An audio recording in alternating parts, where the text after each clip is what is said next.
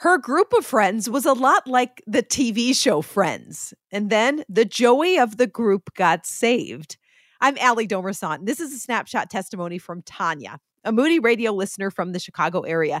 She recalls the moment she realized her lifelong friend was not the same person anymore.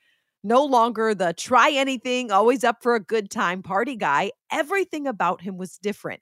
And she knew what he had was exactly what she needed too.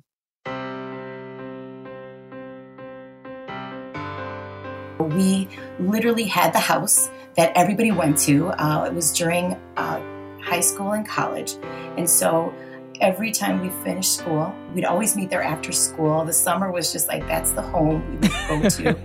and I had, you know, my friend was like Chandler, he was the funny one. And then his girlfriend was the one that, you know, needed to tidy up and always needed to have this and this and that. The Monica. Yeah, Monica. Yeah. And then, then my best friend was, I always compare her to um, Rachel, right? Uh-huh. And, but then there was Phoebe, which I very identified with and um, Danny was my was literally my Joey. That was how I explained our relationship. Okay, um, we were very tight knit because we would be on the phone for like ten hours and then fall asleep. And then my mom, and that was back in the day when uh, literally you had to pay for every minute that you were on mm-hmm. the phone.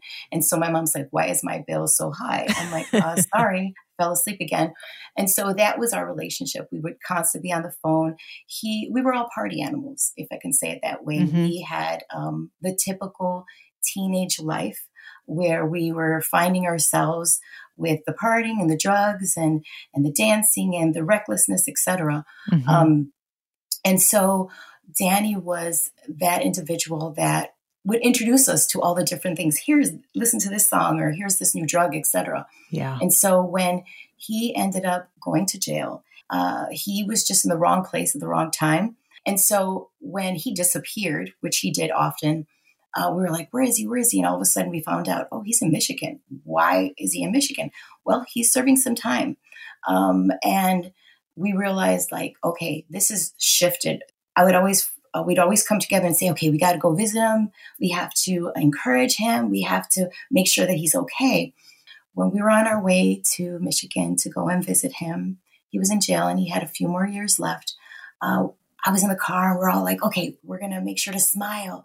Don't be sad if he looks like he's skinnier than usual, if he yeah. looks different, or if there's anything with him that might indicate that he's depressed. Let's just smile and let's just be energetic mm-hmm. and let's just give him a lot of love. So take me back to that. You you you go through all of the steps and you get in there. Take me there, and you see him, and and and what? I remember it being like an auditorium. Those seats that go up, those old fashioned uh, wooden seats that you have to sit on so they can go down. Yes. And so I remember just sitting on it and just wanting to stand up because I was so anxious. I was my my body was moving at a thousand miles a minute, and my heart was racing. And I'm like, oh goodness, what do I do? What do I say? And I was just so nervous. And the minute he walked in, there was this radi- there was this glow around him that I stopped. And I I don't I don't know about anybody else, but my mouth was open. I felt cartoonish. I felt like my mouth opened extra wide, and mm. my eyes were bu- bu- like jumped out of my head. Yeah. And I looked at him, and mind you, he was that rugged 80s um, new waver with the long black hair, gorgeous man. And, you know, just had that persona. Like when he walked, you knew that he had this way about him. I was expecting that when I when he walked in, his hair was short. He didn't wear his earring, and he didn't have that little side smile that was his character. He had this full blown smile that I've never remembered seeing him have. And when I saw him, I said, "Oh my gosh, it's like a like there's a light around him." Wow. And so he sat down. We were able to greet him very briefly. We couldn't touch him very much.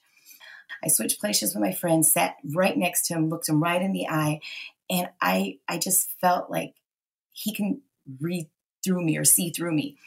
I looked at him and I said to him, "Wow, I thought I was here to visit you and make you feel better, but instead, why do I feel like I'm in jail and you're visiting me?"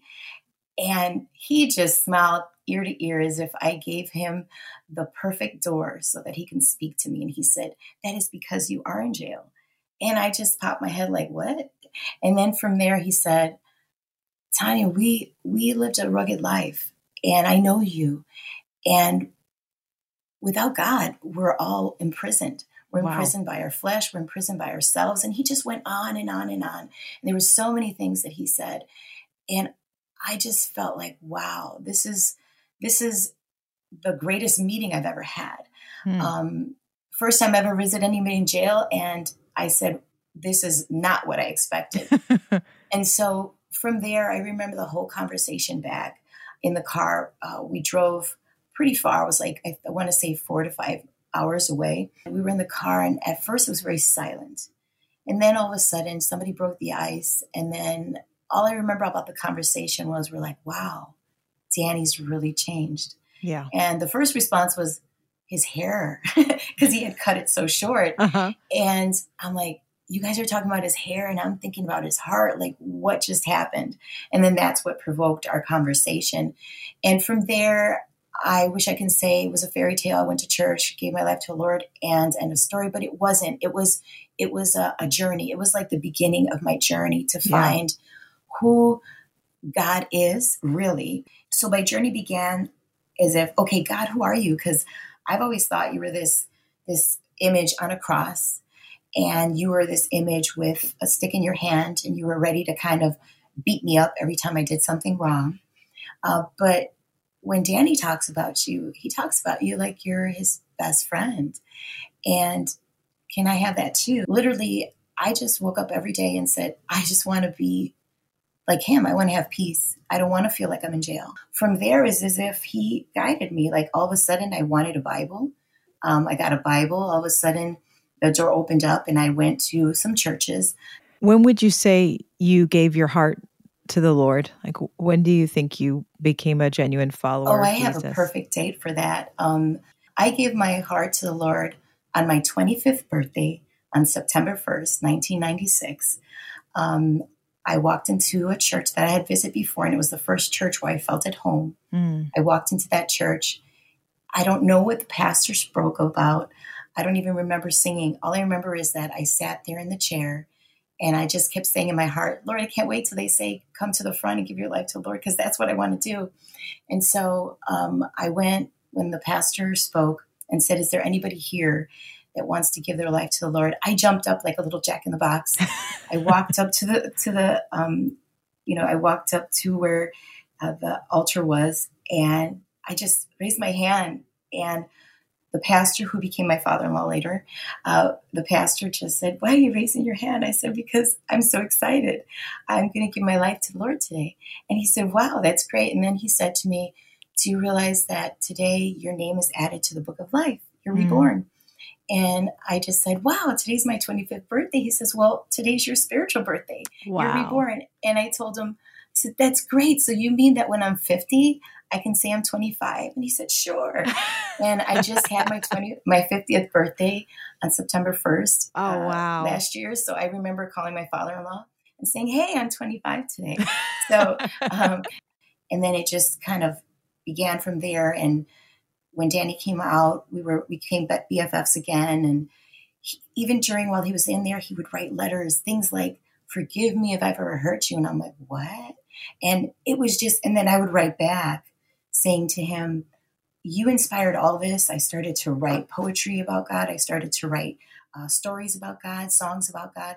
And so it was just this inspiration, and it just became this journey until the Lord took him. Wow. Did you get to share that with Danny before he passed? I did. I remember, like, I became a youth pastor, and I go, I'm having a special service with my youth. And so I go, I'd love for you to be there. And so I said, I just want you to know, Danny, can you stand up? And he stood up and I go, This is made possible by that man right there. And he just looked at me and I said, Do you remember the story and how I went? Because I shared the story with the kids many times. And Danny just sat there and he had tears in his eye. And I said, Danny, I want to publicly say to you, thank you for just being a light in my darkness when I thought I was supposed to be a light in yours. Wow. And from that point on, he would always call me. And whenever he was writing a new song, he would leave it on my voicemail. And so that's how we just, we, we said we were partners and crime, and now we're partners in victory. And um, he was just he would come and visit me with the kids very often, and he was always like, "I'm gonna, I'm gonna. This is part of my legacy too. So let me come and visit and help you." And so he was able to see what mm. his love for the Lord out loud did for me and for others. Wow. Oh, so losing him must have been uh, obviously you rejoice that he's gone on to his reward, but man, what a loss for you in terms of just man that friendship. It was um it was very difficult. It was one of those as they say bittersweet because for me it broke my heart because there was so many plans that we had made like oh we're going to do a worship service with the youth or we're going to do this we're going to do that and I was just so excited. I would pray for him. I'm like, I can't wait till you're married. I can't wait till you have a family. He was praying that, you know, that I would have a family soon. And so we were always very excited to see what the future had for us. And the joke was, we're all going to be in the same, my friends, I would tell them, we're all going to be in the same retirement home and we're going to live like we did in our youthful years all together. And we joked about how we would grow old together and how we would look. And, and so I know that those dreams didn't come true, but um, as I was able, I was blessed to um, partake and and and um, lead his his eulogy and his service. I said, "Well, one day we'll see each other in eternity, and that's when our real friends' dream will will begin." Because mm. we'll all be together for eternity. Snapshot Testimony is a Moody Radio podcast and short feature. If you enjoyed today's episode, would you be willing to leave a review? Your feedback really helps us reach more listeners. I'm your host, Ali Domerson. Together, we're sharing the moments that shape our faith in Christ.